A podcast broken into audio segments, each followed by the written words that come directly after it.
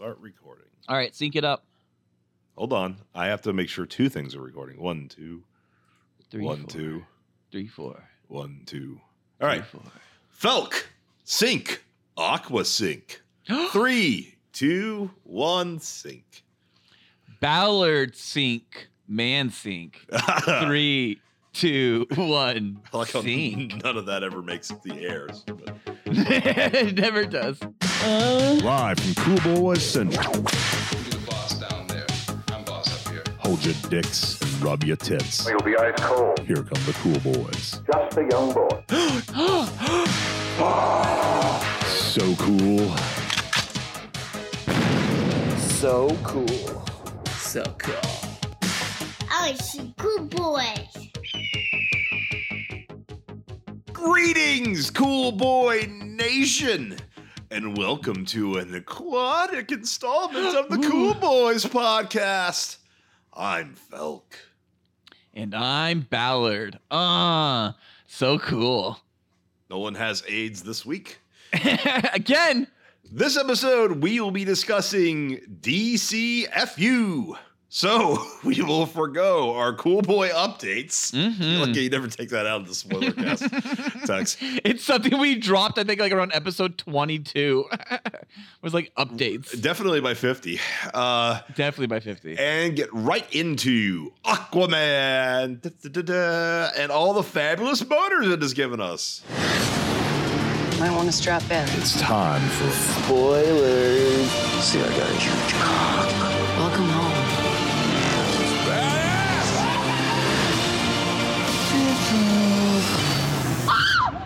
Spoilers ahead for Aquaman and all other five movies of the DCEU, RFU.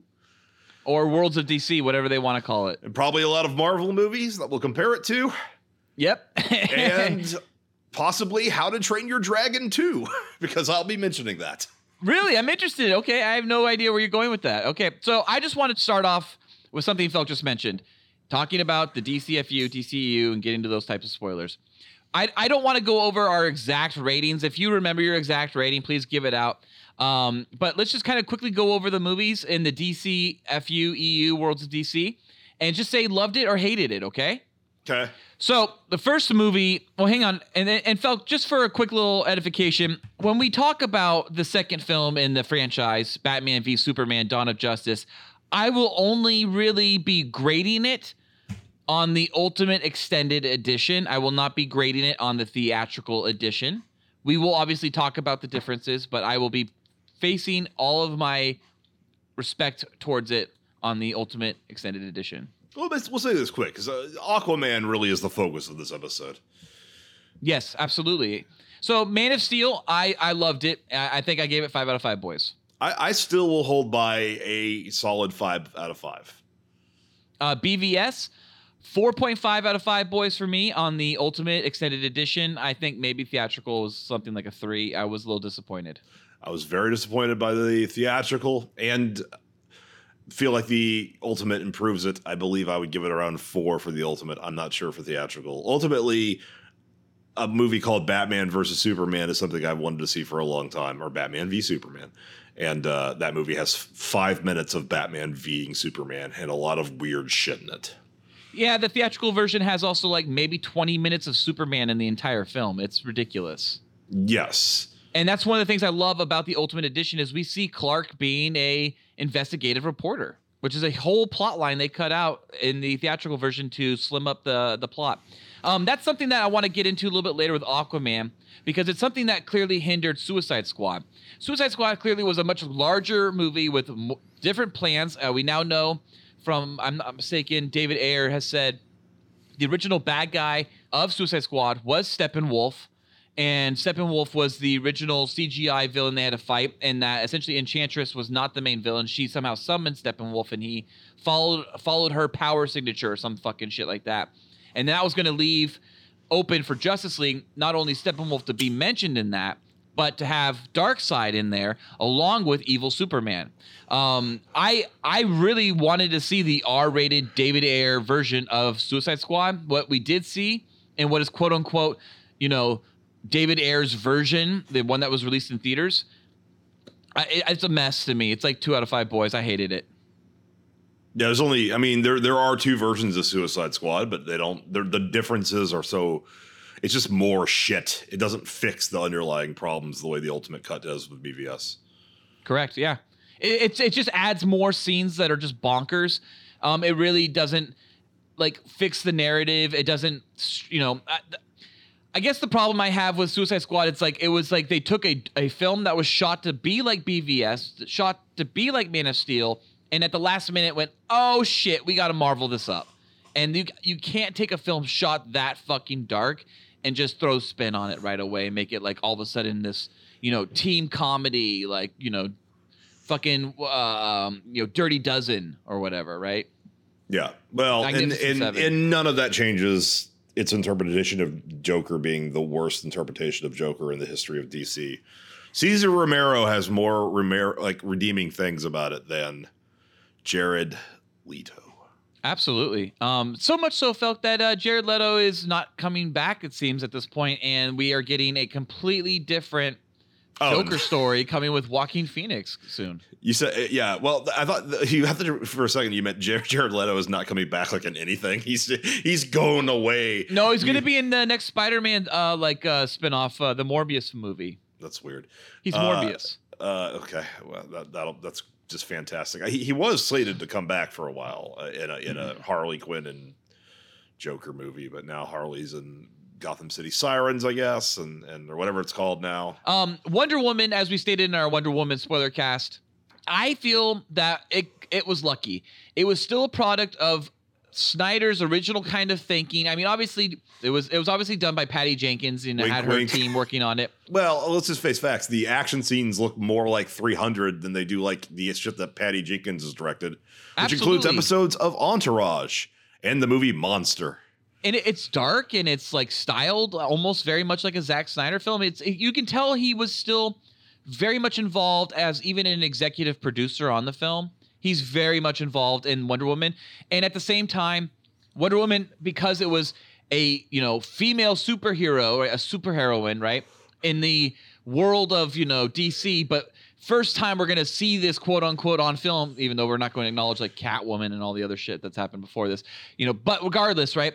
Um, we're just you know wow, it's this new Wonder you know Wonder Woman, new superhero character, and it's directed by a woman, so we can't fuck with it because otherwise we'll be like lampooned over social media for being the men tinkering with a you know a female driven art piece. And so they got away with actually making a movie. Yeah. and they made a great movie. And i think it was like 4.5 out of 5 boys. I loved it. Not the first superhero comic book movie directed by a woman, nope. Uh punisher warzone uh, but that's a man starring. correct.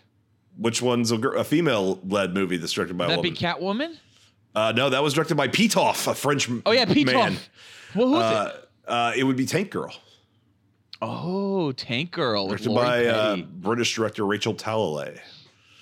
And uh, I think Tank Girl is, I don't want to say underrated, but um, underappreciated. It is a mess of a movie, and uh, but very fun. Uh, well, Wonder Woman, I would give three and a half. I, it, it is the most structurally solid movie of them, except maybe Man of Steel.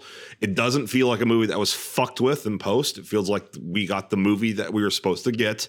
Yep. It, it just it it brought really very little new to the realm of comic movies. It was it was it was Christopher Reeve Superman. It was like almost that exact kind of arc, and uh, it, it felt it's a very safe movie.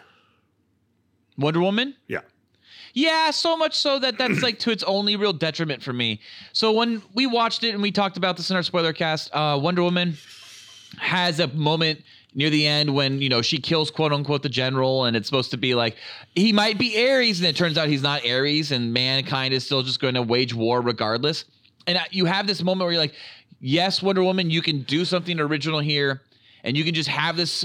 This can be why you break down on the world of man, and this is why you give up on man because man gives up on itself. Man's attacking itself. Man doesn't care for itself. Man doesn't love thyself. Yeah. So, like, they had that point to really do something real and really different and really grounded, and they didn't. They went with the you know the CGI boss battle. Yeah. And it's it's still a fun boss battle, and, and it's it's great to see her unleash her powers. It's great to see how Chris Pine's character dies tragically during that sequence.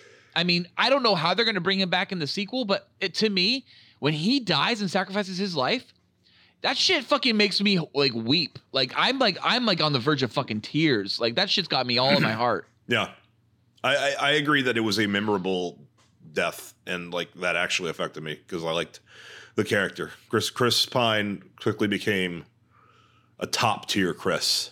Yeah, I think you called him maybe the most powerful Chris back in our Wonder Woman spoiler cast. He's I mean, uh, Infinity War brought Hemsworth up quite a bit. I think Uh, definitely along with Thor Ragnarok. Thor Ragnarok was after Wonder Woman, right? Yes. Okay, yeah. he- Hemsworth also increased, and Evans has just slipped into fucking nothingness now. so moving forward about nothingness, we got Justice League. Pratt and stayed I the same fucking spot. hated what's again? Pratt stayed in the same spot. I had to complete my Chris assessment. Okay, yeah. uh, Chris Pratt stayed in the same spot, but Justice League was horrible. I really did not like it. I hated it. Um, simply put, I fucking hated it. I really was so upset watching it. It was breaking my goddamn heart to watch this terrible fucking movie. It, I, I think now I would give it one out of five boys, and I still want to see a Snyder cut. I know I'll probably never see that, but I still want to, and I hope they release it as at least a comic book.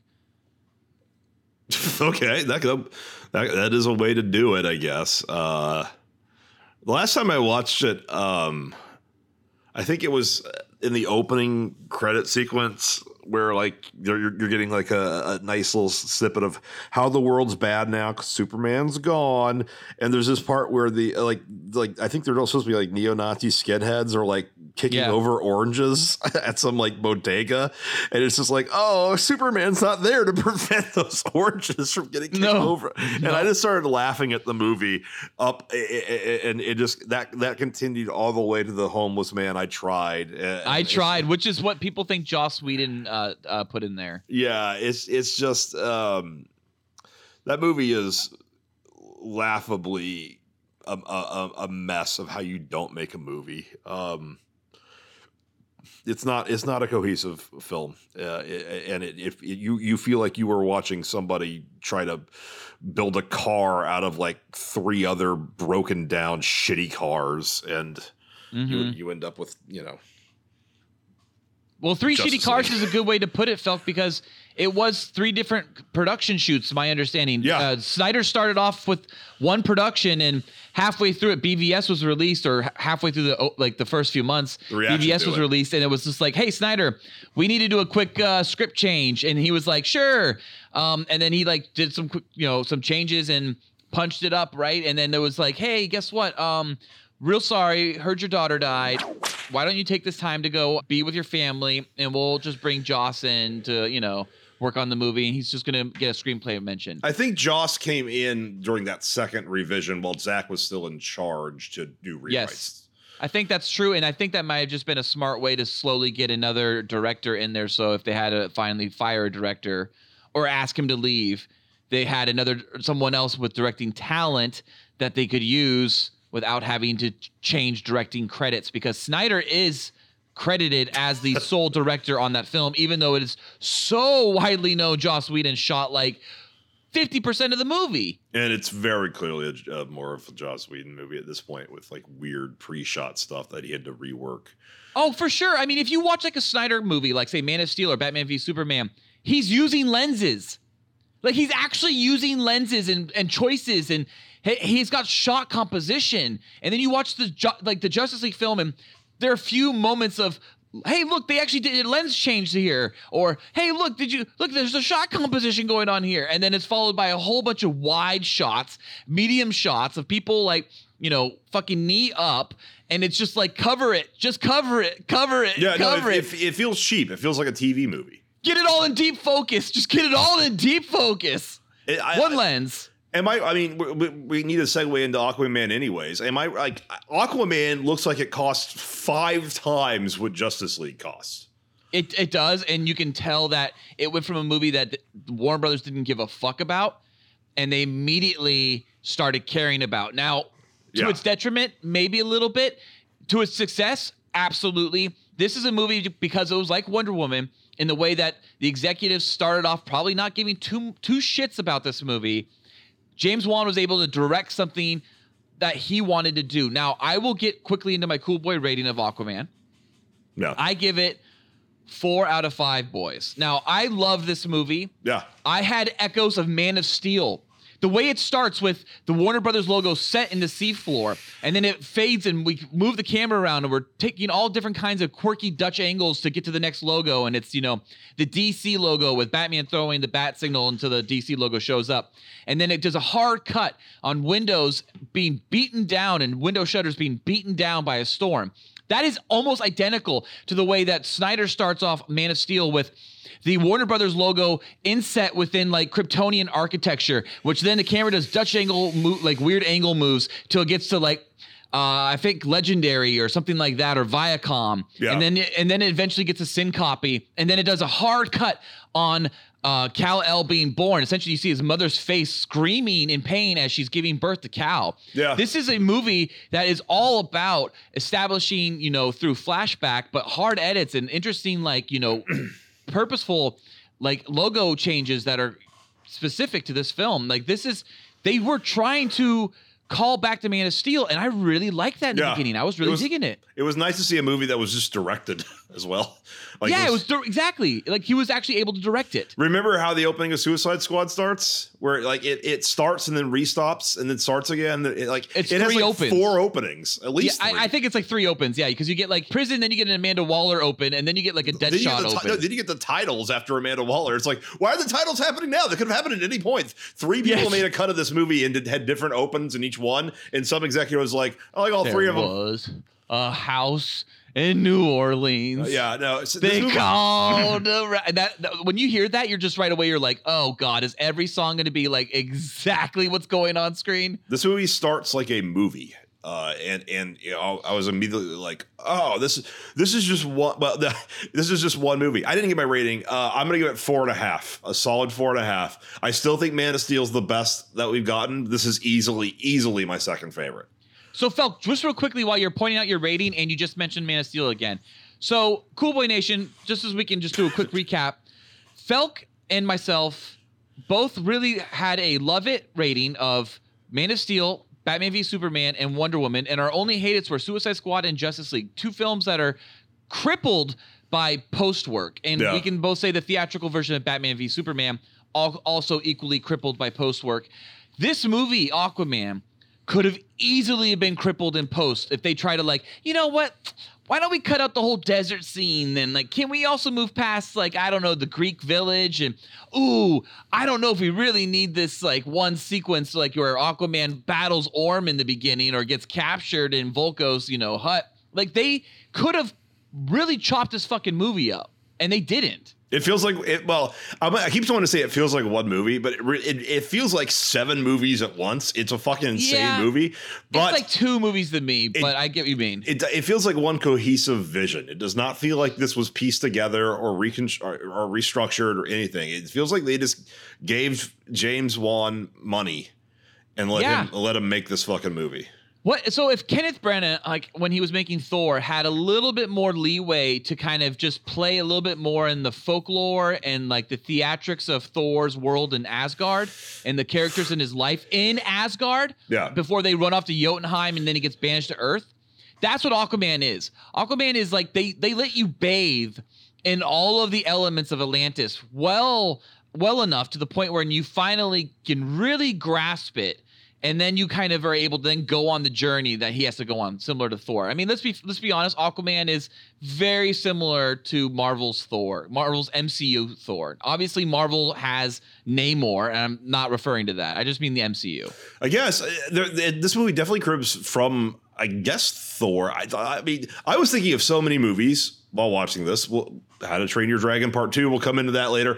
Yeah, Uh, I'm curious. uh, but um, Black Panther with all the fucking the injured when they when they go into Atlantis, that was like okay, they're trying to Yeah, kind of make this like Panther. Black Panther. Yeah. uh, they're kind of trying to do, do uh, Thor. There's a fucking Fast and the Furious esque chase slash fight through. I thought it was Italy. Um, there, there, it- there was fucking It's, it's like an Italian or it's a Greek like fishing village. I think it's Greek. There's Lord of the Rings style shit underwater.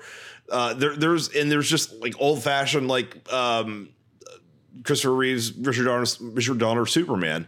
So it's like there's there's so much in this movie, yet, yet none of it feels like I, ha- I I've seen it before. I mean, there was Avatar. Avatar was. Fu- I kept thinking of Avatar throughout this whole movie with all the fucking bioluminescence they pull in there, and I was just like. This is so fucking crazy that this movie is reminding me of Avatar, and yet it was a joke, kind of, that James Cameron would direct Aquaman. And here's James Wan doing a better. I mean, I actually think this might be a better movie as a whole than Avatar. Uh, I mean, Avatar has felt so unique at the no, time, and now I now don't it's- know. I honestly, I, I'm I'm stuck in. The, I love Avatar a lot more than this for sure. Yeah, well, but still, like Avatar felt so fucking like you'd never seen that before, and with Yeah. this, it's like, well, now even like Warner Brothers and James Wan are doing this, and it's like not the most event, uh, uh, super huge event movie ever. It's just like a, a, a number six in their fucking failures. Uh, but this one, not that they're all failures, that's just how people perceive them. That the entire DCFU has been a, a failure. But I don't, I don't know how someone could walk out of this movie like this movie is better than a lot of Marvel movies. Um, definitely made me like, like you want to put this up against Ant Man and the Wasp, you know? Oh, it's kind of funny because they both have sequences where you find the old mother, like you know, having lived in another world for a, for a long period of time. Yeah, you thought she was dead, but she's actually this like uh, now like kind of badass using like the the tools of what you thought killed her to uh, survive. That's what happens in How to Train Your Dragon 2. That is that is exactly what happens in How to Train Your Dragon 2. That's I was thinking of that away. the entire time. I was like, this is the twist in that movie. It is okay, totally. And, and what's even more funny, I guess, is when they do that, they go into like some random like ice cave that is you know has dragons in it, and uh, and Train Your Dragon 2, and you know it's Love that revealed that, movie. it's his love them both. mom, and it's like all these dragons, whatever, flying everywhere and living everywhere. In this one, it's dinosaurs. Yeah. And then So- I- I- like this movie throws dinosaurs in and it just never comes back to it. At some point, I guess we will. I do love how they threw up the title cards because I felt like, thank you for holding my hand. I'm not big on Aquaman lore. I have never read an Aquaman comic book in my life. I have read Aquaman in Justice League comics, but I've never like went and picked up like an Aquaman comic written by Geoff Johns, who I know No. is like supposed to be amazing. Geoff Johns, whatever, like you know, amazing. But I still never went and picked it up. No. Uh, and he's not really that big of a character in Justice League in the uh I don't like him in Justice League. Honestly, I didn't wait, like wait Jason I'm talking Momoa's about I'm talking about the DC animated universe. Oh, okay. Sorry. In the DC animated universe, there's like two episodes about Aquaman. He's not like a big deal. But his episodes in that are fucking awesome. I think Yeah. it's Justice League Unlimited. And He has to cut his fucking hand, off to off, save yeah. his son. Yeah. Oh, badass. Um, and Justice League the movie, Yeah. I did not like Jason Momoa's portrayal of Aquaman at all. I, I kind of found it to be really one note. It was really stupid, and I just didn't like his the way he meshed in the end because of his personality traits in that. They toned him down so much for this movie that it actually made him redeeming. Like to me, the ha- have him in the role, and I was like, I just I got shades of fucking Nathan Drake in this movie, like a bunch. Like especially this whole second act is like straight out of Uncharted. I liked him in this. I, I thought he was he was actually charming. I didn't hate him in uh, Justice League. Um, I just didn't feel really any way of My man. Ride ain't over yet. My man. Uh, yeah, the my man shit. Uh, like they kind of tried to make him into uh, a surfer bra. You know, But, yeah, what's up, bra? You know, like, and that wor- worked for me because it's like, okay, surfer, Aquaman, good enough. But you didn't know who he was as a character, and they, they just kind of expect you to accept him. This, like, clearly, you do these movies. Marvel, yes, Marvel got it right. You don't do Thor after Avengers. You know, you do Thor first, and then you go Avengers. Yeah. And You you you have everyone who needs their own movie, their own movie, and then you make the movie where they all team up. Instead, you get like just cramming in Flash, Cyborg, and Aquaman into a movie where none of them are established. Yeah, I feel like if we had established Aquaman beforehand with this film or a film like this film, I really would have dug his character more in, in Justice League. I think I would have enjoyed the humor more rather than it coming off so unappealing. And then that would have allowed things for like Justice League to really focus on characters like Cyborg, which clearly the movie wanted to do, and they just were like, no, no, no, too much CGI. Can we have him wear a sweatshirt most of the time? Yeah, I don't. This, th- yeah, um, and also it just it sets them up for weird shit where like Atlantis in Justice League. it looks like it's like 10 feet under the ocean and is mostly just crap. like it's just like rubble and shit. I mean, maybe that wasn't Atlantis, but why'd they keep the mother box there? Exactly. So that's a big problem, and it's unfortunate that Justice League creates this problem. And yeah, I did try to deter myself from like connecting that. But while I'm watching this movie and I'm seeing like how amazing Atlantis is and how like Tron Legacy it's like at times and I'm just like watching this movie. I'm like, why'd you stick the fucking mother box like in a shallow sea somewhere? Like in some rubble. Like you have clearly incredible hydro cannons. Yeah. why, why were that? Why was it like abandoned to be like left on its own? You have underwater Wakanda, basically. Yeah, basically, I did not like how they pretended. that I they never really okay. So Wakanda and Black Panther, they definitely are like, this is how we're hiding ourselves. Wink, wink. Yeah. They never really did that in Aquaman. I found that a little frustrating. I was like, come on, you have to explain to me how the world of man has never found you. I think I thought it was visual, but basically they they go under the water, they go all the way down to like the the ground. And you mean when the flashback when Vulko's training him how to swim? no when they're in the ship and Mera's first taking him to Atlantis?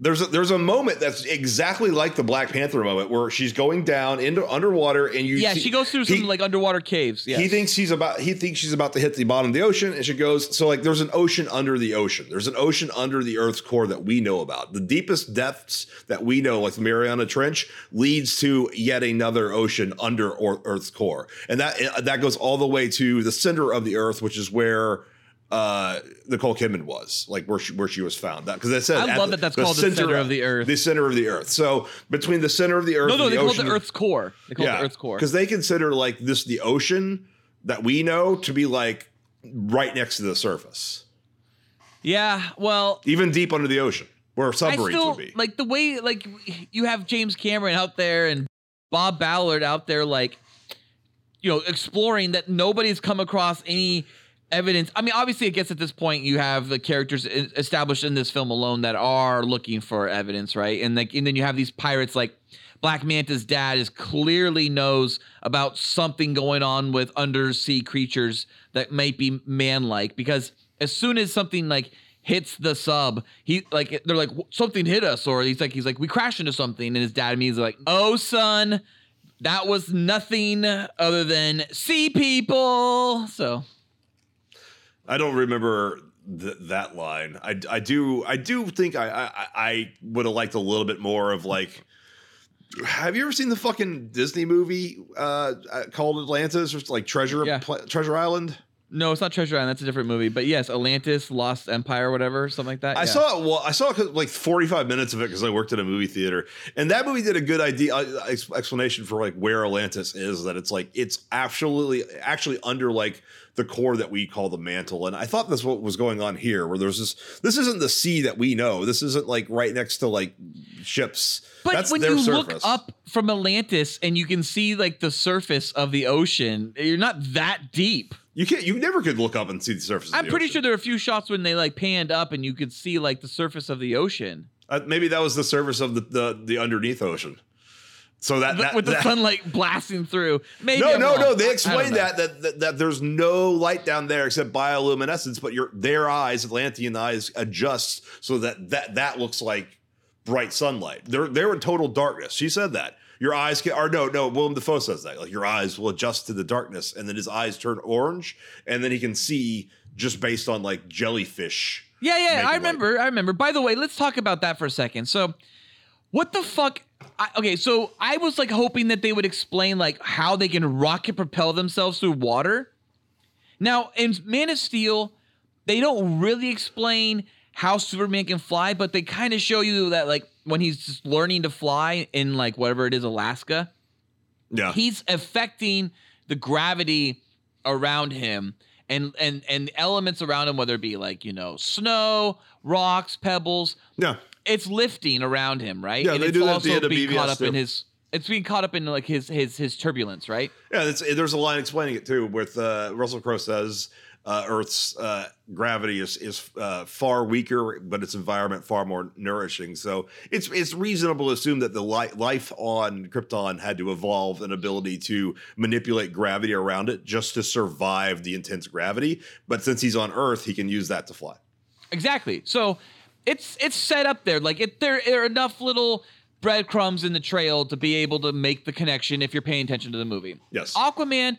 It's one of the few things where like Vulko, uh, Willem Dafoe's character, is just kind of like, oh, we can do so much more. But when he says so much more, Aquaman himself, Arthur, and Vulko are already in a full sprint underwater. Like we never learn how they're able to just like launch themselves through the water. And I really wish there was a little bit more there other than simply like I guess you could say the breadcrumbs in this one are that Vulko is like there's more that we can do and he says that line at that moment and you see Mera has control over water Yeah, but they never nobody really else does. establish no one else does and that's part of the comics right but like nobody else does so that clearly is not how they're all swimming Except he kind of can control water occasionally. Aquaman does. He doesn't. He doesn't. Justice League. what okay I guess the trident was supposed to be the one that controlled water in that scene too I don't know what the hell was going His on His powers are a little vague.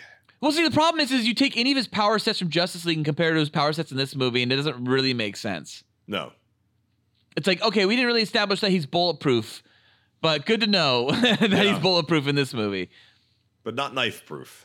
I did like the action scenes um in the film, but you know what? Th- one thing I really did not enjoy, and we got it a lot with flashbacks with Vulko, and we got it when we saw the opening flashbacks with like Temuera Morrison and um uh Nicole Kidman. The youth, the youthizing CGI of this one, the de aging. Pretty good. I didn't like it in this. I thought it was like they they bit off more than they could chew. I wasn't sure if they're are they working with the same company Marvel's working with. No, I'm not. Definitely not. It's it seemed like like Willem Dafoe wasn't horrible, but it just felt like okay, you gave him a you gave him a facelift. Nicole Kidman, they try to make her pudgier in the face like she was back in Days of Thunder, Mhm. and it just came off as like this weird like uh blob added to her face of just CGI like for cheeks. And Temuera Morrison, his his cheeks, nose, and smile were all off. The only thing that matched up was like his teeth and his eyes. Everything else just looked painted on his face. I, I I did not find either distracting. I, I honestly really I, would, I would compare them to what we've seen from from Disney. Uh, better in some cases. No uh, way. they- oh, Michael could- Douglas is like incredible. Michael Douglas is incredible, but they couldn't fucking handle 15 seconds of Carrie Fisher. She looks no, weird. They, they couldn't. They couldn't. You're right. it's not even that. It's like eight seconds. Hope And they they uh, Ta- Tarkin. I mean, the whole movie Tarkin isn't perfect. Tarkin looks weird. I think. Yeah. Yeah, uh, I think what they the best way they could have done Tarkin was if they shot him through that reflection in the glass, and that was like our only real scene with him. That would have been badass. Or just recast them if they, if you want to have Tarkin have that much dialogue. Well, they just tried that with Solo, and it did not pay off recasting. That's because you're recasting Harrison Ford, not Peter Cushing. Yeah, and William December Williams, Who's William December Williams? Billy D. Oh, could you say Billy Dee Williams? Never. podcast rolling. Woo! Keep it going. Um, yeah, okay. Well, out of, out of the out of the Disney, uh, I honestly thought um, in Civil War that Tony doesn't look so good either as CGI, but I also attribute that to being part of Barf. Right, that's the CGI real time rendering that the audience was watching. Okay. Even though uh, Hope Davis and, and whatever her name is, is it Hope Davis and uh, and uh, John Slattery look normal because they're just Perfect. They're regular ages. Yeah, well, their their their CGI renderings were amazing. They just didn't get you know enough rendering done on uh on on Robert yet, or I guess uh, Tony. Thank God they weren't doing that shit with uh, Captain America and, and tried to like CG fifty years off John Slattery because I like Dominic Cooper in that in that, in that one role. I've never watched uh, A- A- Peggy Carter. We're way off topic here, but he's, like uh, he's not very good in the first season of Agent Carter. I didn't really care for him in that Mm. role. Well, I, I, I just recast. In this case, they could have just recasted those roles too. I mean, and, or, or just cast somebody the appropriate age rather than see she Nicole Kidman's in it as young more than she is in it as old. So why not just keep put old age makeup on a younger actress? Because that works better. Also, because that that ruined it to me. I knew she was coming back. You seem to think you seem uh, like it caught you off guard. But I, I was like the whole time, like Nicole Kidman's not really dead. We're gonna see her again. Why the fuck else would they cast somebody who's really sixty to to only play CG 30, person in her 30s. Like that didn't make or, or, or late 20s. Like that didn't make any fucking sense. Like, clearly, we're gonna see her old as well. I mean, maybe just to line up with Temuera Morrison because he was still alive. But I knew that was happening because otherwise, otherwise you run into like the like weird shit where like like it's like um what's an example. Like in Star Trek. No, no. Well, yeah, Prometheus is a Originally, they had to cast Guy Ritchie for a dream sequence. Not Guy Ritchie. Ex, no, he did that before, Guy Pearce. Guy Um, Pearce. But yeah, it's, you know what else had that is 2009's Star Trek, where Winona Ryder is like four years older than uh, Zachary Quinto, but she plays his mom in old age makeup because they just cut out the scenes where she was her own age that were Right. flashbacks to young Spock. So it's just like like that's weird fucking shit. So like, don't just avoid that and and uh, well, in this case, you wouldn't have cut out that stuff. They knew it was going to be in the movie. Just use, just put young, put old age makeup on young people. Don't, don't do it the other way. Mm-hmm. Don't do it the other way around. Don't do it. Imagine if Harry Potter was played by a man in his 40s, CG'd to be young the entire time, just so that in the very last movie, when you see him be 40, The epilogue when he's got kids. they, they, they, they could have had the actual. they actor. hired they hired Tom Selleck and then they just de-aged him the whole time. Tom Selleck as Harry Potter is an interesting film. Oh, Uh, can you well, imagine? they, speaking- and they demustached him the whole time too, and it was a horrible baby mouth on Harry Potter for for ten years. Yeah, and, and yeah, you you mentioned this earlier. Speaking, Tom Selleck reminds me of Indiana Jones because he's the one true Indiana Jones. No, he's Uh, not. and uh, no, he's not. Um, River Phoenix is, of course. Um, Oh, he, he- you know, there was Indiana Jones shit in this movie too. I, for, I forgot to mention that of like move of like the seven movies that this movie has. I guess you mentioned Uncharted, which is just it's more Uncharted to me than Indiana. sure, sure, but I mean, Uncharted is just modern day wisecracky or yeah, Indiana. So it's like that shit was in there too. There was so much movie in this movie. So much movie. I can see people not liking this movie because of that. Like The- easily thinking it's just convoluted as fuck and Yeah. that it could have been streamlined. It and I'm sure been. there is a streamlined movie in here, but you have to script that streamlining early on. You just don't cut it out because you can't just cut it out of this film. Well, you, I mean, it would be tough. The one thing I would say to lose would be just all Black Manta. Like that didn't need to I be in this loved movie. Black Manta though. He was good. All of the stuff was fine, but it was just like this movie didn't need a secondary villain too. Oh my god, dude! Fucking uh, Black Black Manta was amazing. I I thought every time he was on camera, I was screaming his name.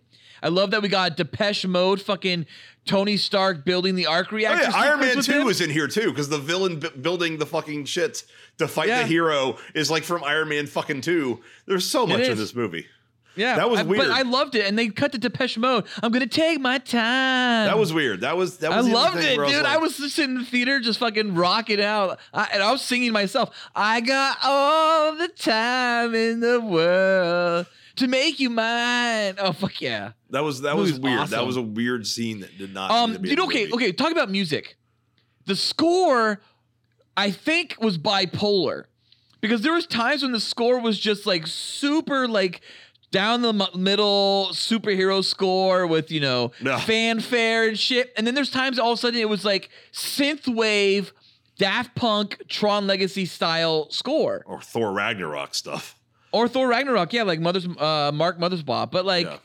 I was kind of shocked by that. I was like, "Whoa!" But I really there was liked- also this weird cue that came in every so often. It was like that Sicario, like,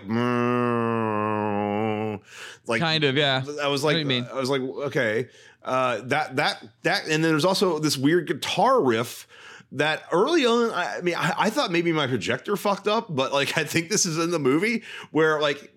Where Aquaman, Jason Momoa comes, this is the very opening on the submarine. He Yeah. he comes through like smoke, and it does like a like a stuttery like uh like like ten frames a second kind of uh, uh, thing. Yeah, it does. It, does. And a guitar riff comes on. I was like, "What the fuck was that?" yeah, that's so okay. So that's when they took like their normal whatever it was, 24 frames a second uh, recording they did on on film.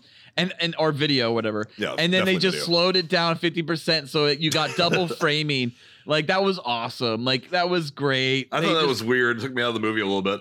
it totally takes you out of the movie because all of a sudden you're like what am i watching an 80s film all of a sudden like they don't know about frame rates when they shot this but it's clearly on purpose How how'd you see the movie? IMAX or No, I um I didn't. Um, unfortunately, you know, I I I- had to watch this movie in just a normal, you know, uh 285 to 1 aspect ratio and a small theater. Um not a super small theater cuz they really don't exist anymore. But um this was like, you know, like a, a a small theater in the sense that it was a big screen and not too many rows because they just fill it up with luxury seating now. Okay.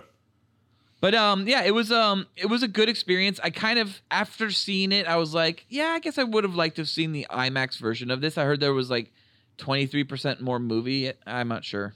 Yeah, uh, or 3D even. I could see this movie being interesting in. I okay. Here's an issue I had. So we talked about this in our holiday movies gangbang uh, episode ninety eight. Um, That's a bad. shooting the film dry for wet bugged me. It, they did a great job. yeah. they There's no. great it, job. it worked for me. It worked. Yeah, it worked for me. Had they put these people in, in real tanks, I would have just been like, I would have seen the person being underwater. This was the. This wasn't underwater. This was like Atlanteans underwater. So it, it shouldn't feel like a human being underwater. Yeah, but okay. My issue isn't that like yeah, that felt more natural, probably like people being in like water that live in water, but like it was just the fact that like the hair was CGI blowing in the water. I could not stop staring at like how bad the hair looked. Jason Momoa's beard was was was moving around in the water, and it looked like at times that they were just simply like distorting it Yeah. to make it look like it was moving rather than actually like animating it. I know, I know you didn't pl- play Horizon Zero Dawn, but I'm pretty sure the hair tech that was created by Guerrilla Games for that that PS4 exclusive uh, was used for this movie because they had the way to do like hair real time. Uh, because because th- this movie was probably CG'd like very quickly, considering how, how it wasn't like Avatar where they worked on it for six six years or whatever. This was like this was adjusted after the other movies came out, but it still feels as expensive, almost as expensive as, as Avatar. Yeah, but there's times when they put this like underwater filter on the lens, you know, for um whenever they were underwater and it was like this weird all of a sudden like distortion effect. Yeah, And like and it just came off so fake. I, I I would prefer they not have done the distortion effect. I agree that that was distracting because it's like we're underwater with them and we're only seeing light the way they see light. So shouldn't we maybe not have that distortion? Yeah, we're not using our own eyeballs here. We're using their eyeballs. We're the we're we're, we're a vessel with them essentially. Yeah. We might as well be partaking in their powers. Yeah. Um. So yeah, I I guess I guess I mean look, honestly for those little faults, I still thought the movie was a lot of fun. I liked it as a DC film. I liked it as a comic book film. I thought it flourished in being a comic book film. I thought it was great in opening up Aquaman's world. It made me more interested in seeing an Aquaman 2. And I I but I did think that Orm, played by Patrick Wilson, was way better than I expected. Yeah, he's good. Patrick Wilson's. I, I like that James Wan carried over an actor he likes that he he worked with. Uh, De Niro, like De Niro and Scorsese or something like that. Yeah. Well, I mean, he's made well, at least. I guess it's just the Conjurings. Then he's worked with them before Bond, but like he brought more to this role than you'd expect him to. He was. This movie is a reverse Black Panther, right? I mean, it's it's basically the guy who's already king wants to wage war on the people that have been injusticing them. And there's a slightly different reason Yeah. why he hasn't been able to You're do right. that. And the Or- new this guy, movie's following Killmonger's story as opposed to following T'Challa's story. well, except he's already king, and T'Challa's the one who has to challenge him. And rather than that be no, no, no. th- Look at it the other way. Killmonger is the half breed, Yeah. right? So so is so is Aquaman, and T'Challa is the pure breed, and so is Orm. So all we're watching Killmonger's story and and rooting for Killmonger to win this time. Because because this this Aqua Killmonger doesn't wa- is the one who's opposed to the war, and Yeah, it's the yeah, exactly, king who wants yeah. to, to wage war. You're right. T'Challa is waging war in this one. Yeah. I also really, I really saw lots of uh, Thor and Loki. I guess uh, there's not really a trickster vibe to. No, but the I, I felt like the brotherliness was there. Like even when they were like they they've known each other for such a short period of time, there was blood love like that existed, and I didn't. I, you don't get any of that from uh, Eric Killmonger and uh, T'Challa. Like, No, you never no, really get don't. that blood. Like they, they like they love each other. Like T'Challa's willing to respect him out of, you know, the fact that he is a relative and that he is a true Wakandan. But that's about it. it They could right. Aquaman could have dropped the entire challenging him thing because that didn't Yeah. go anywhere. I think that was just in there because it happens in Black Panther. Yeah, and I guess the only reason they did it was to have him lose the trident Uh, yeah, that yeah, he well, gets in. Justice League. But he would sort of replaced it anyways. Well, it's soon, yeah. I mean, well, but I guess it gives like he does argue like I don't need one. I've got this one. right? Yeah, that was that was a good joke. I like that. Uh, I, I like that little moment. Yeah, and I kind of liked I liked how they did the um the flashback to Atlantis and like what happened and all that type of stuff. Yeah, That was interesting. Oh, uh, speaking of Atlantis, Atlanta, Orm, and all these other like sea people, Amber Heard Oh yeah, let's talk as about Mera. What happened? What happened? what. That's what she says when uh, Johnny Depp goes. Oh, is- something did something happening happen to to you?" I, I didn't don't think think so. So, Motherfucker, what happened? Motherfucker. What happened? you want to see crazy? I'll give you fucking crazy. Who's crazy? Oh, you're crazy. Oh, you're crazy. Have you drunk this whole thing this morning? Oh, you got this going. You got this going. Just started it. Oh, really? Oh, you thought you were recording this? uh, um, Oh, domestic abuse. she might be. Well, I mean, there's a lot of people who have called her uh, a, a gone girl, um, uh, which means you know a manipulative, crazy person. And uh, for all we know, Johnny Depp was roofied that morning by Yeah, Amber Heard. Although other evidence suggests that he's drunk on the job while he's making millions of dollars fr- from Disney.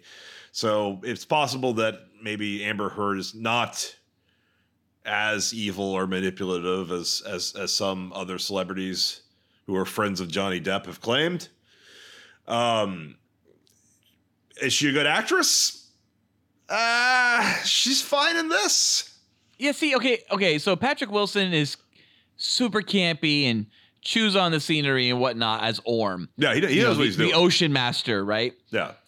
Mera, Amber Heard doesn't really portray that the same way. She portrays the campiness, but I don't I don't believe it as much. I will say she is a better actress than Olivia Munn.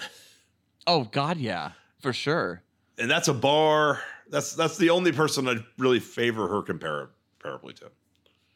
Um I didn't think I didn't think Better Amber than Heard Katie was Holmes. terrible. Better than Katie Holmes. Yes, uh for sure. Yes, uh, absolutely from Batman Begins, yeah. In terms She's of better than that. There's a one shot I love, and it's so sexploitation. It's near the end, and it's involving Mera, of course.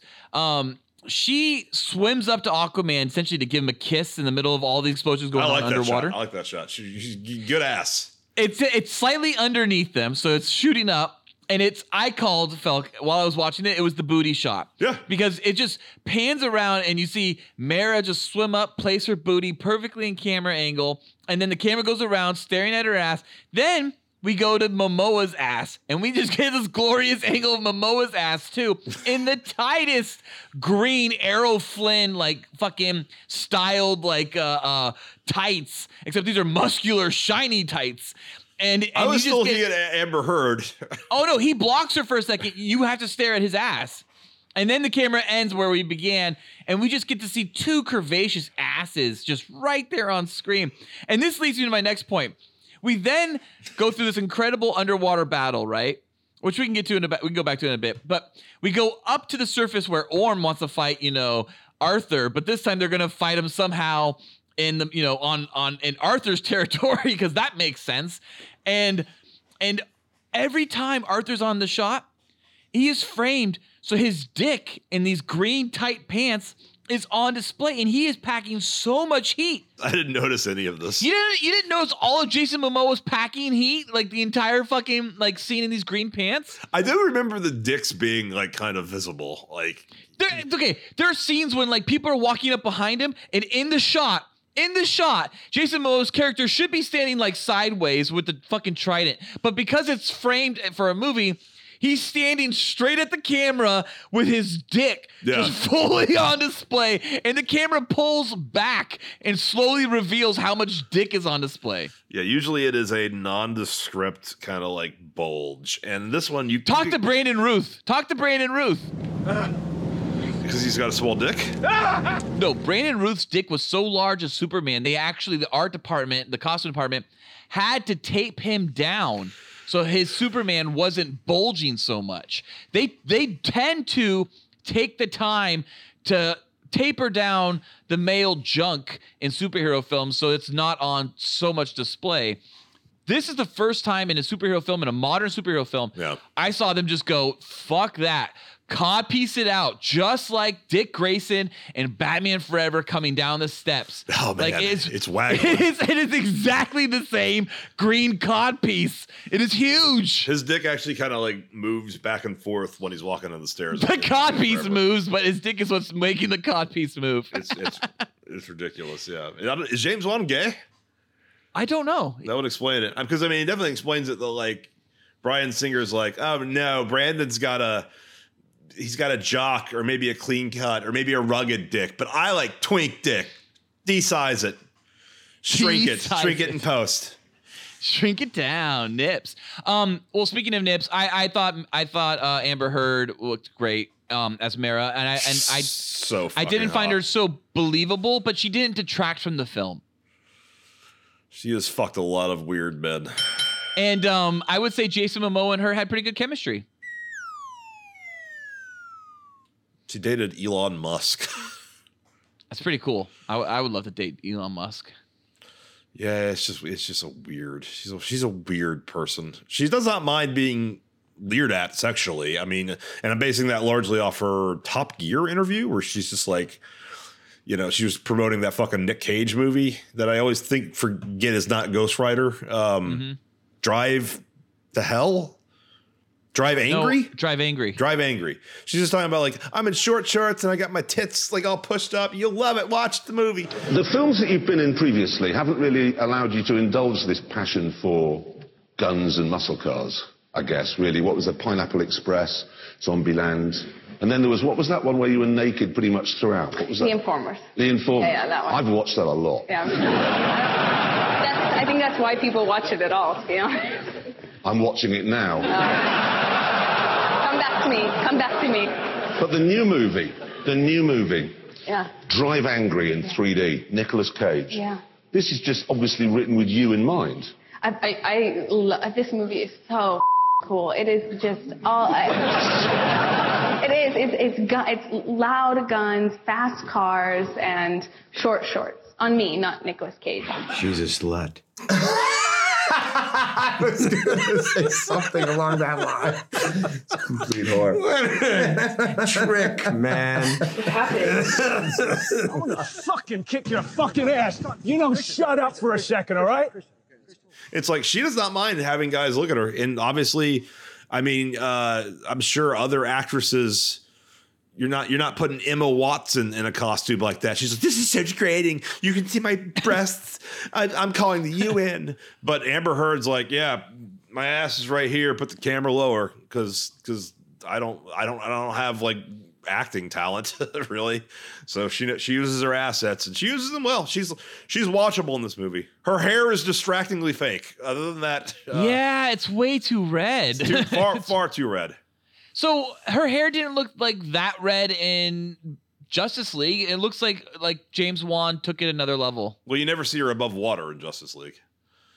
You don't, but you do see her hair like and oh and also um she apparently was in you know the Icelandic scene in the beginning of Justice League? She apparently was in the original edit, the original cut. She's in that scene. No. And so there's that's one of the very first stills that was released of Justice League was her coming out of the water at that village. Oh yeah, I remember that was from Justice League. It was weird. She's Yeah. like, she's not. She's under. She's only underwater in the movie. And Well, that they- shot they- and that shot of her like her tits like bouncing at the screen is just in the trailer and it's not in the real movie. No, it's in it's in it's in the film, except it's they push in. So if what we were watching in the trailer was like 100% scale, they push it into like 133 to 150% scale and push in on that shot, so it's way less sexualized. I think it's a different shot. I don't think it's pushed in the same. oh, it is. No, it's the same because she does this whole thing where she does with her arms. She's No, like this is- slowing it's- down. She did this. I mean, have you ever seen how David Fincher shoots? He'll somebody picks up a napkin, he'll get fucking forty takes of it. That they was got- not Justice League though, Felk. that- well, yeah, they didn't. They didn't. They maybe they didn't get a lot of coverage. I don't know. I don't think they got much coverage. I think Joss pretty much went into the editing bay, cut the movie, and then wrote a script over the weekend that would match and fill the holes up, and then went and just essentially for the next few months shot Yeah. those holes. Zack is actually known for a lack of coverage. That he he's very specific about only shooting what he'll use and doesn't use a second unit. So Which makes his films feel unique. And I know people don't like Zack Snyder, and a lot of people hate him well before Man of Steel, like our own Noli. But like, but like people have also learned to hate him since Man of Steel and BVS. And I, I, I really appreciate Zack Snyder's style. I think the only film I've watched of his that is just flat out unwatchable. We've covered it a lot here on Cool Boys. Sucker Punch. yeah, um, I I agree. Uh, that that is his only unwatchable movie. It is. I mean, otherwise, yeah, I get other people can't watch 300. I can. I think it's really fun. I, I don't know who can watch 300. 300 rocks. I like 300. I think Noli doesn't like 300, right? Uh, It's because he gets conflicted by it. He sees it and he's just like, I want to suck that, but I can't. oh, Noli. It's okay. You can do it, just not when you have AIDS. Yeah, make, make sure they don't have AIDS. Don't snort any AIDS in any bathrooms. I love our Noli AIDS plot that we continue here on Cool Boys Podcast, but I don't like it as more as I like the plot from Aquaman. Woo, You're trying to bring it back to Aquaman now? Yeah, I'm trying Uh, to bring it back to Aquaman. Um, Felk, what would you say the plot of the movie was really? I'm not going to summarize the entire plot of this movie. It's pretty simple. It's um, go find the trident and to become king. Yeah, the Trident really was a little too much. Like that's another thing. Like like the, you got to get the Trident. Like Thor spent the last his last movie like trying to get a new axe hammer.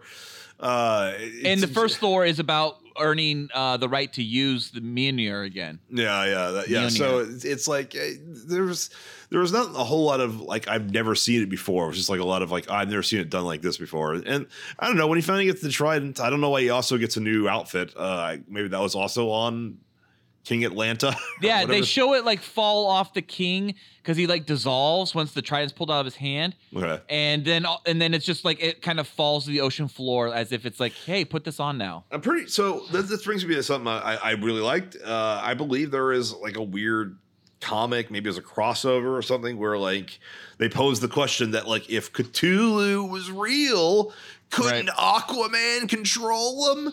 And and there's a shot of uh, I forget which book it is, but it's an H.P. Lovecraft book. It is not the Call of Cthulhu because that's only like uh, like 50 pages or something. Um, but it's like an H.P. Lovecraft book is on the coffee table in like the very first scene.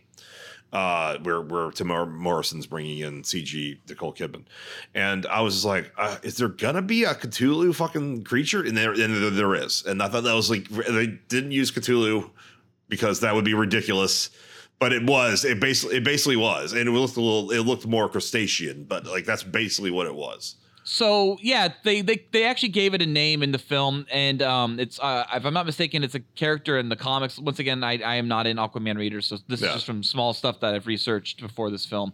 Um, but uh, yeah, they call it Karathen, which is very similar to Kraken. So I almost I didn't think Cthulhu felt. I actually thought Kraken the whole time. No, really?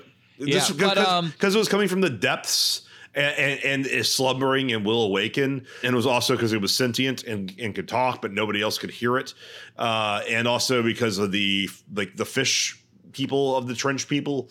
The, the like the, they're like fish monsters. They look basically exactly like if you've seen any artist's depiction of uh, the shadow over Innsmouth, which is another H.P. Lovecraft. Oh yeah, the fish. little yes, the little ones. yeah. So like the, those What are they were called?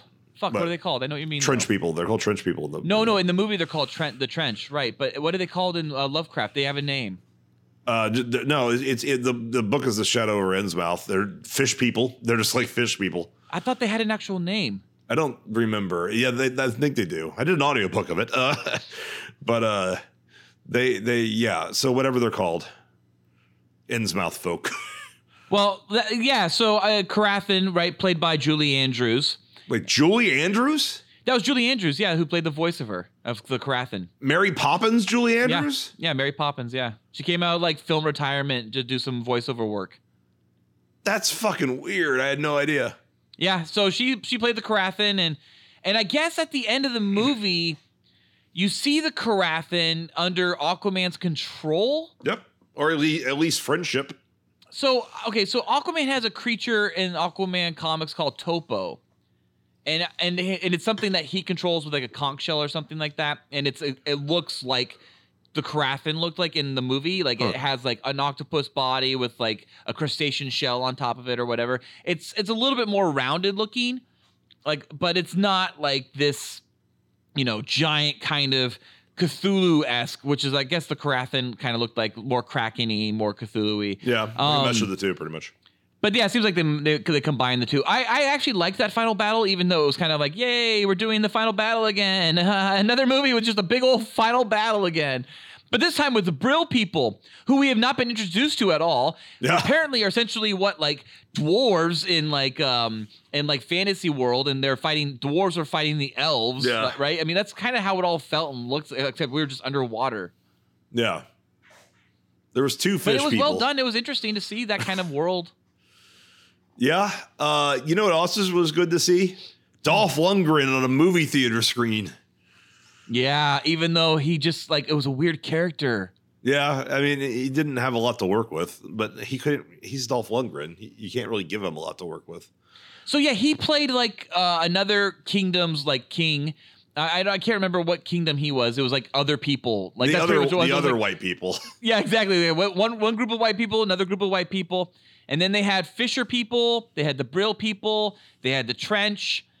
They had I don't know what. There was like seven kingdoms or something like that, right? yeah, I, I, I guess there's. Well, maybe the trench was a kingdom. I don't know. Uh, no, the Trench was a kingdom. It definitely was. Okay. Well, those, they weren't really sentient though, right? Well, I think that that's like the one kingdom that's kind of just you know they're Fuck like the, uh, they're like Serenity, right? Yeah, because that's not like the trench, like the Mariana Trench, because everything was under that water. This was a trench even to them that led all the way to the center of the earth.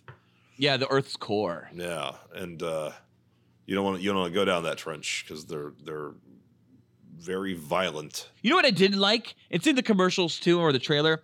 It's when there's the big hit during Orm versus Aquaman one, when um the audience like looks at each other and so and then responds at the exact same time out of like cheer. Yeah, you think they're, like- cheering like- for Aquaman in the trailer? They're cheering for the villain. They're yeah, they're cheering for Orm. Yeah, I I hate that shot in the trailer. I hated that shot in the movie. I cannot stand when fucking a, a collective of one thousand people all stop on a dime and then fucking cheer at once. Like it was. Give me a fucking break. For me, the problem is the same as what they had in, to a lesser extent, in Black Panther. They have it in a lot of movies. Uh, they do this in Thor Ragnarok. It's very apparent when you've got like a CG stadium of like thousands of people, but you really only have crowd shots of about 30 people. And- Oh, and yes. Thor Ragnarok, Thor or Ragnarok, maybe it's like a hundred, but like like you can tell, like all right, that's the real one, and then so now we're like on a tight shot right of, of the audience, but like that's the people they actually have. Like I don't know if you like, like Gladiator does it actually pretty well, right, don't but notice it. Spartacus does it really But. Spartacus is like the the fucking stars budget version of it, where Yes. it's just like ten fucking people. and Oh, yeah. like the most fake, like it's like Felk, maps. Like, you can see them over and over again. Felk, do you remember PJ at uh at uh back at our name redacted where we worked? I do. Okay, so PJ would always fucking talk about how they would always cut to the crowd shot for Spartacus, and you'd always see this one fat chick with her titties out, Yeah. always just like because the because the robe just went right perfectly between the cleavage, and she would just always be wet, just throwing her arms up like crazy, and and PJ fucking loved this woman, and always would talk about every time she would pop up in, in one of the episodes. That was weird.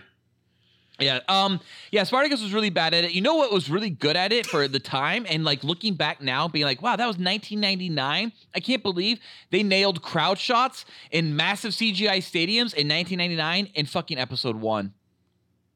Yeah, well, that's I think is uh, is that entirely CG? I mean, I don't know how they did that. No, no, it's not entirely CG. I mean, they had they had some CGI aliens in the crowd, but a lot of the aliens in the crowd, and of course, we're talking about what Felk, the pod race. Mm-hmm.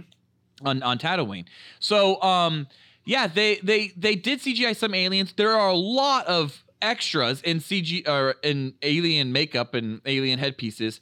Um, but they were able to make it not feel like I kept cutting over to the exact same like 50 people in the same shot. No, no, that that movie is not as bad as people say. I fucking have been always saying that because I knew episode one was a good movie when I saw episode two and went, oh my God, I can't believe episode one is better than that. Two's better and three's better than that. But episode No, it's not. that, like even that little detail of like the fact that the sand people, who we just call sand people, I guess that's a problem now. Tusken Raiders, folks. Tusken Raiders. Tusken Raiders. They are called sand people in in, in episode one or episode four. Uh, just the fact that the Tusken Raiders are just they just like camp out and shoot pe- people who are in the pod race in order to, I guess, go down there and kill them and then take their shit. I guess. I mean, that's kind of what they do, right? Then they just go sprint down there and they go grab it all up. Yeah, it's just like that. That felt like Star Wars. I want to talk about the the the, the, stinger because it was pointless.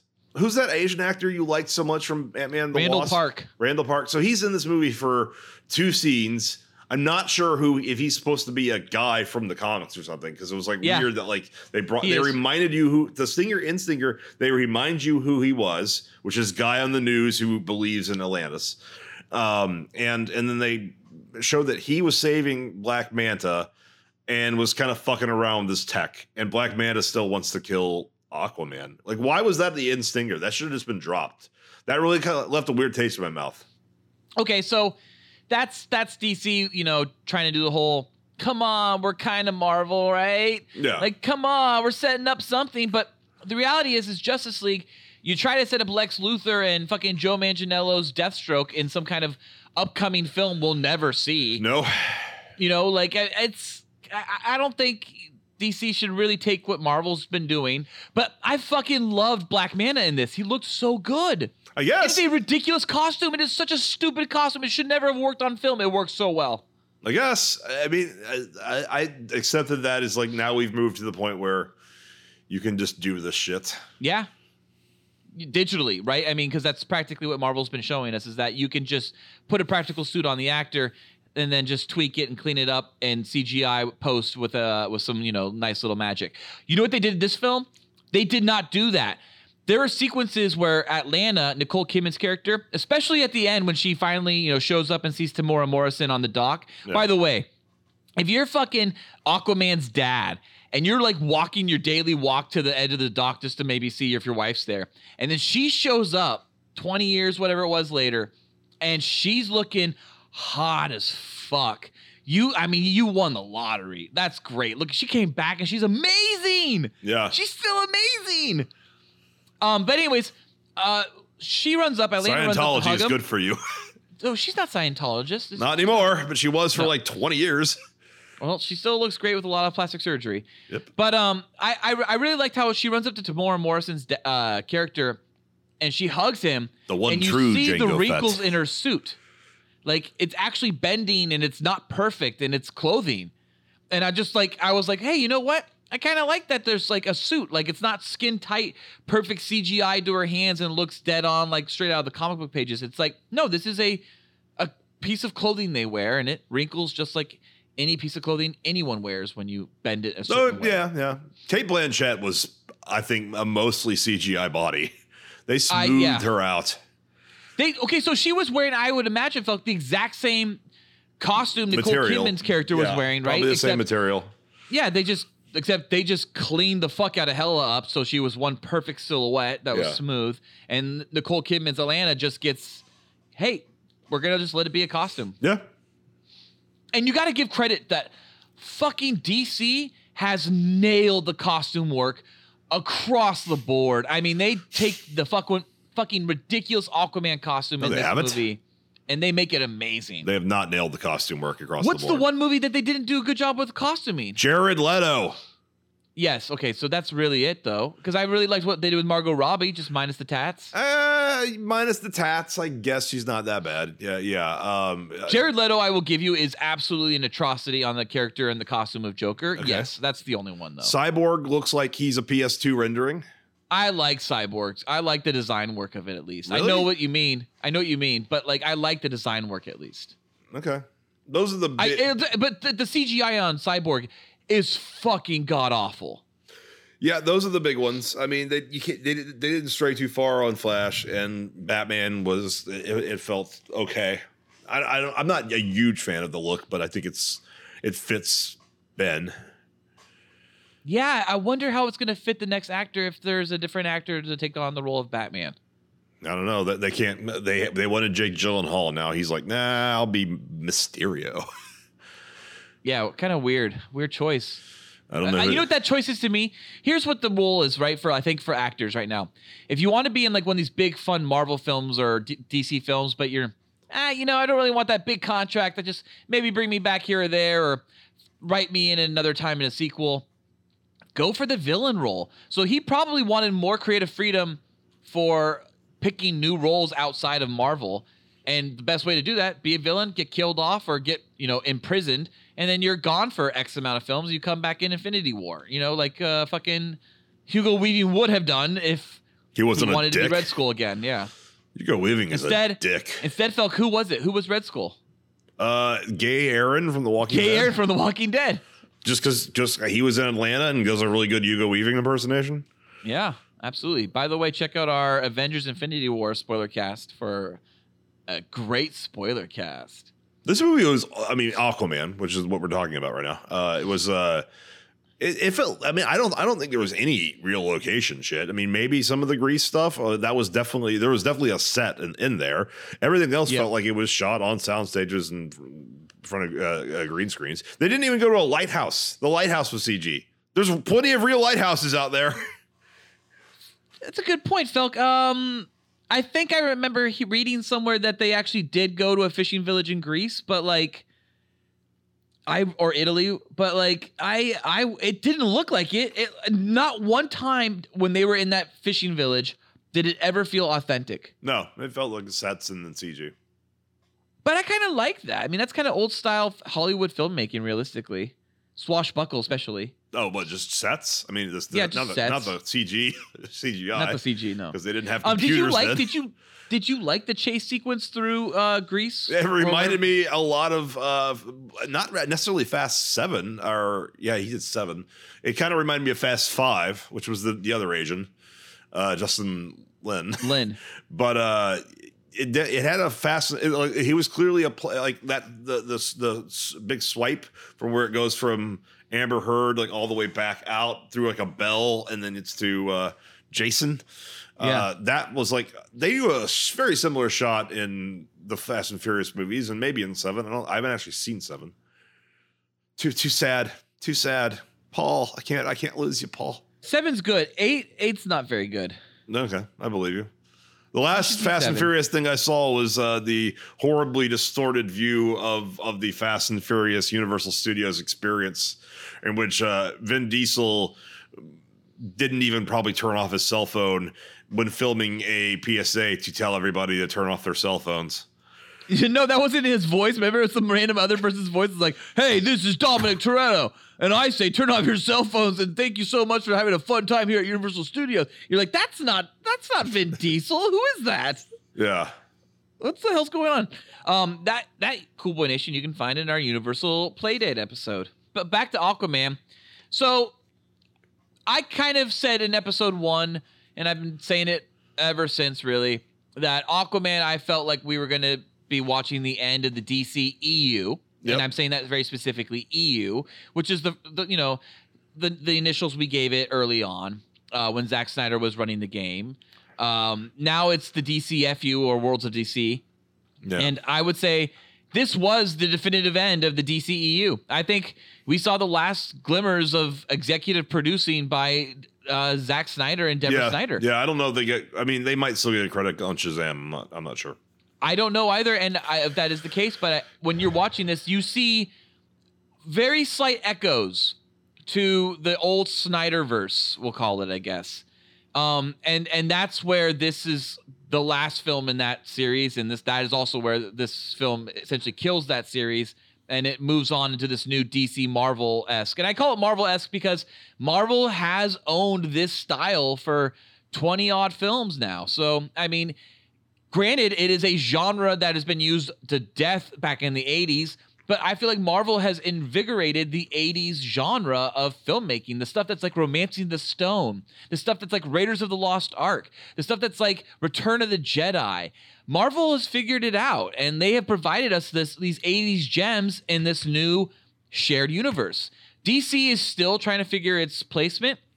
It wanted to go dark. It wanted to do injustice. I'm pretty sure Zack Snyder has now been quoted on his uh, whatever his Twitter forum is. That's not Twitter, as saying like he was looking down the injustice route. So I mean, they they had a, a way to go. I wish they held on to it tighter and actually followed it through. Obviously, that's not going to be what happens anymore. But I think we saw the end of the DCEU and the absolute beginning of the DCFU. Sure. I mean, did I mean? Do you, I mean really? Wonder Woman 1984? I don't think it's going to have anything to do with anything Snyder's provided before this. Who, who, who knows? Uh, I, I that that is gonna be a weird ass movie. Um, I, I don't, I don't. Uh, I mean that that's confirmed because it's being shot. Although it got pushed back like a year, which is a really good sign. And then Shazam's in the can at this point, probably. So, uh, who knows if we'll even get another movie after this? Because once joke, whatever it's whatever it's called, the J- Joker with uh, Joaquin Phoenix. Does it have a title? I I, I think it's just currently being uh, shown around as the Joker or something like that. Okay. Well, once we get that, then who knows what's going on? Because uh, if it's, I, I still don't know if Gotham City Sirens turned into Bird of Prey or there's two movies. Uh, I think it's two movies. Then who knows? You know, it's like at this point they're just they're just saying, well, we like Margot Robbie, Robbie, so let's keep her around, and uh, maybe they'll bring back Joaquin Phoenix, but. uh Well, well, Margot is definitely a moneymaker for them, along with the fact that Harley Quinn is a huge, huge moneymaker for DC. Yeah. Well, I mean, she she appeals to the crazy girlfriend in every girl. There's a, Yeah. little, there's a little bit in everyone. But but she also appeals to you know all the men who want to fuck her. Sure, sure. That there's more fuckability in the DC universe than really in the Marvel universe. Mm-hmm. I, I oh yeah, I- Wonder Woman's outfit in Wonder Woman. We'll we'll go with Patty Jenkins Wonder Woman and stay away from the Zack Snyder Joss Whedon mess of Wonder Woman.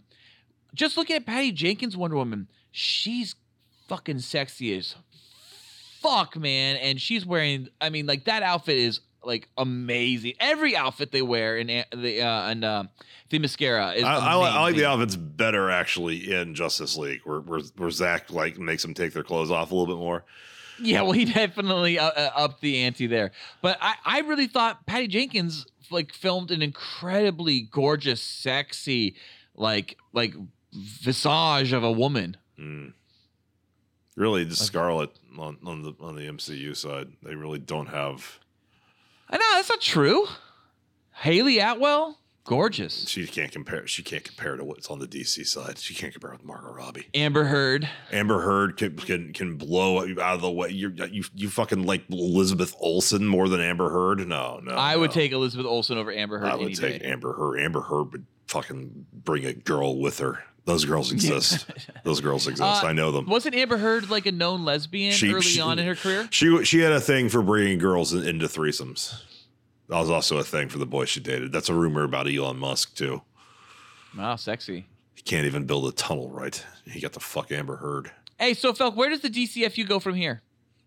Do Uh, you think they do they just reboot it? Like, do they? no, they do not reboot. reboot. it, they, they do not reboot it. They handle it like they're handling their animated movies, where each one might or may or may not.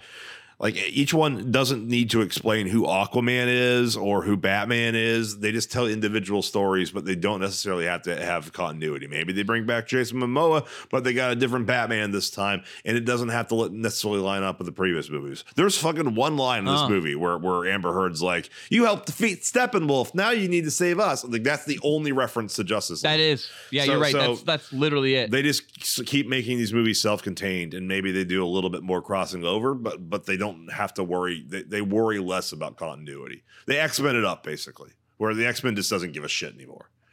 Like okay, I guess so. We'll, we'll put we'll put the 1960s X Men in Deadpool, which is set in 2017 or 2018. Uh, that doesn't make any fucking sense. But Deadpool doesn't, doesn't make any any sense anyways. So who cares? But also there's Logan, and Logan's serious, yet it doesn't fucking make any sense with the, either of the two continuity timelines we have currently. So it's like it they just don't give a shit. So why why why should why should uh why should DC? Before we can wrap this up, Felk, Yes. We got to go through our quick cool boy ranking of all the films in the DC FU franchise. Well, before we do that, I've got a twist on you. let's let's. Do you prefer now having seen Jason Momoa as Aquaman? Do you think that it was better than the theoretical only other loose interpretation we've had, which is fictionalized James Cameron's take of Aquaman starring Vincent Chase. We get to see about maybe 15 seconds of that movie in Yeah, the the one giant episode where there's a giant wave. And I'm sure that James Cameron did not direct that one little clip because it's definitely not his shit and it's on a TV budget. It was probably just directed by I actually episode. wonder if he delivered the wave for them. He's like, "Here's, I'll give you the wave." I'll give you a wave. I got I got, I got so many fucking waves from the abyss. I got waves yeah, in my I, ass. honestly, it looks like a wave from the Abyss Special Edition. maybe maybe he's had extra waves and gave him a wave.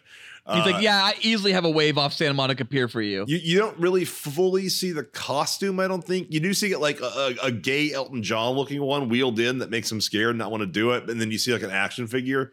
I don't think you ever see a proper poster, do you? Maybe you do.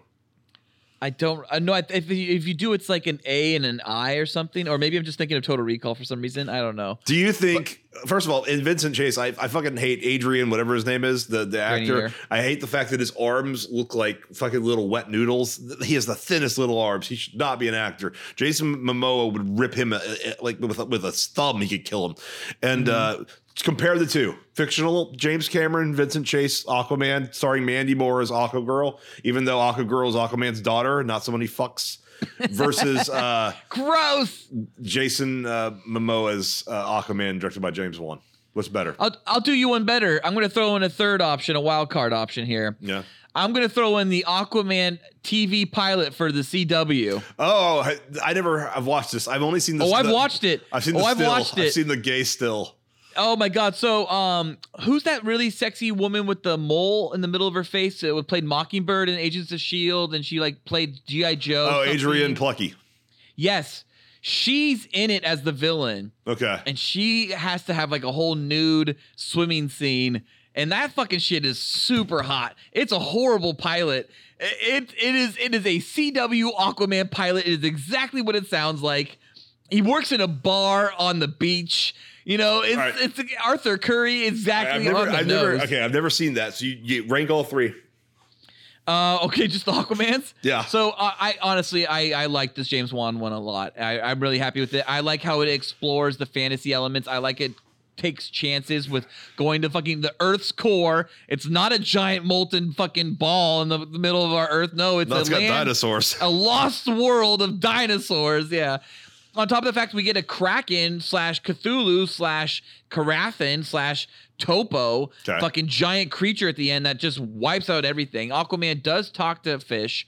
It has some bad flashback sequences actually um, that are really cheesy. But I like it more than the James Cameron version of Aquaman and the T- the CW pilot. No, y- now you. Well, so is that the ranking? That's two. yeah. Oh yeah, that's the ranking. CW pilot's at the bottom. Okay, all right. The fair the enough. All right. completed the completed 45 minute story that they actually shot and finished is worse than the 50 second shot of James Cameron's Aquaman for Entourage. Well, at least you got to see James Cameron talking about how he would do Aquaman. Yeah, that's actually really cool. It's even though it's only one scene. All right, let's move forward Oh here. yeah.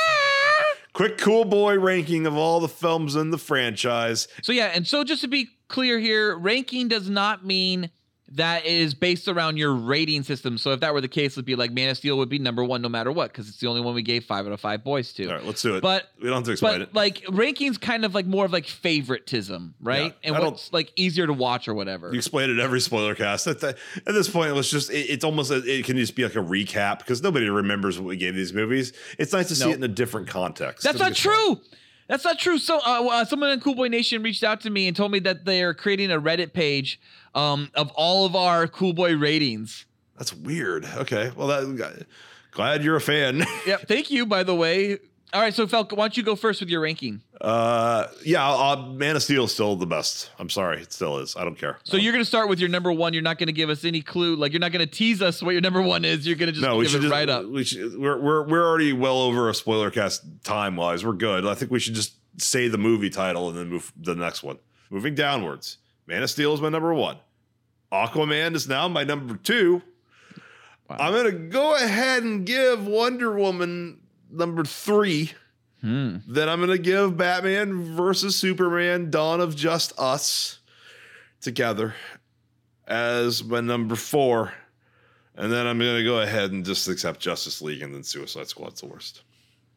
So um, I'll go the opposite direction. I'm going to start at my least favorite, That's confusing. Especially after you just did the other way.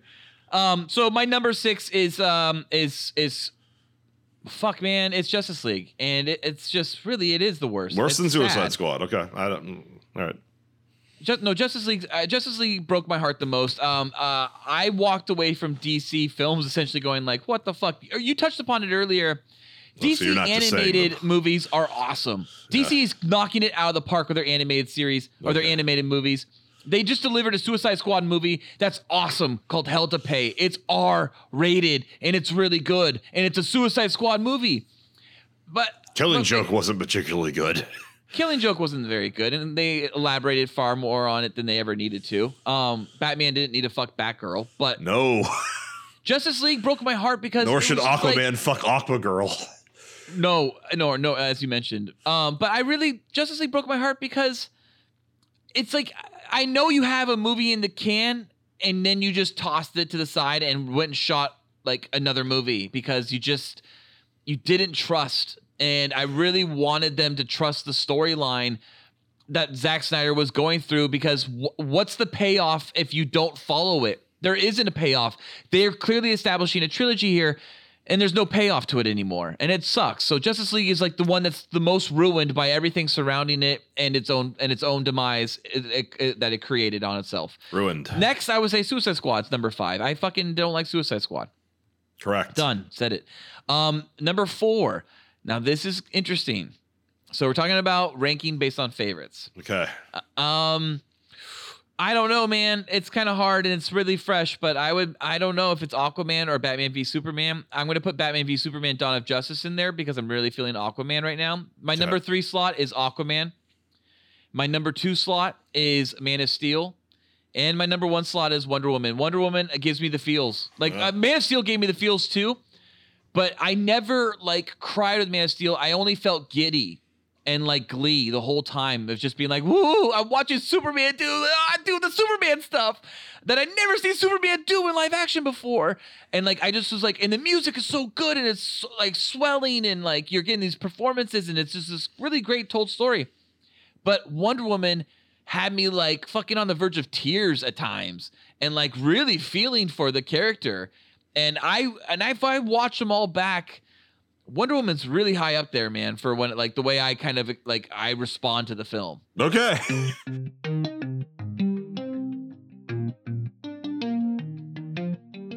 cool Boy Nation, tell us what you think about Aquaman by emailing us at the Cool Boys Podcast at gmail.com. New episodes of the hmm. Cool Boys Podcast come out every Tuesday, sort of. Be sure to like and subscribe to the Cool Boys. Also, please review us on iTunes. Also, donate to us on Patreon for as long as Patreon still is working. It only costs a buck, and you will receive special access to content too hot to air. You can mm. find the Cool Boys on Patreon at patreon.com slash Cool Boys Podcast. Also, please check out our other great Cool Boys Central content with Batman and Beyond on iTunes, SoundCloud, Spotify, and YouTube. Mm. Thank you for listening. Stay wet, Cool Boy Nation. Oh. Until next time, it's Byzies from Felk. And that's Byzies from Aqua Ballard. Hey. You are standing American boy. You have excelled in all things. I pump while I dump. Oh, yeah. So cool. Oh, yeah. So cool. Oh, yeah. So cool.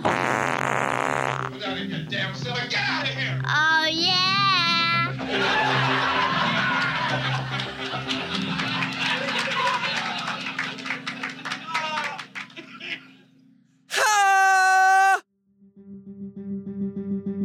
This episode of the Cool Boys podcast was brought to you by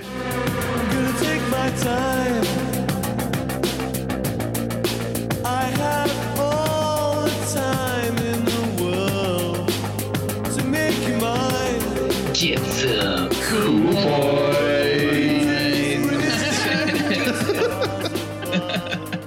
so serious.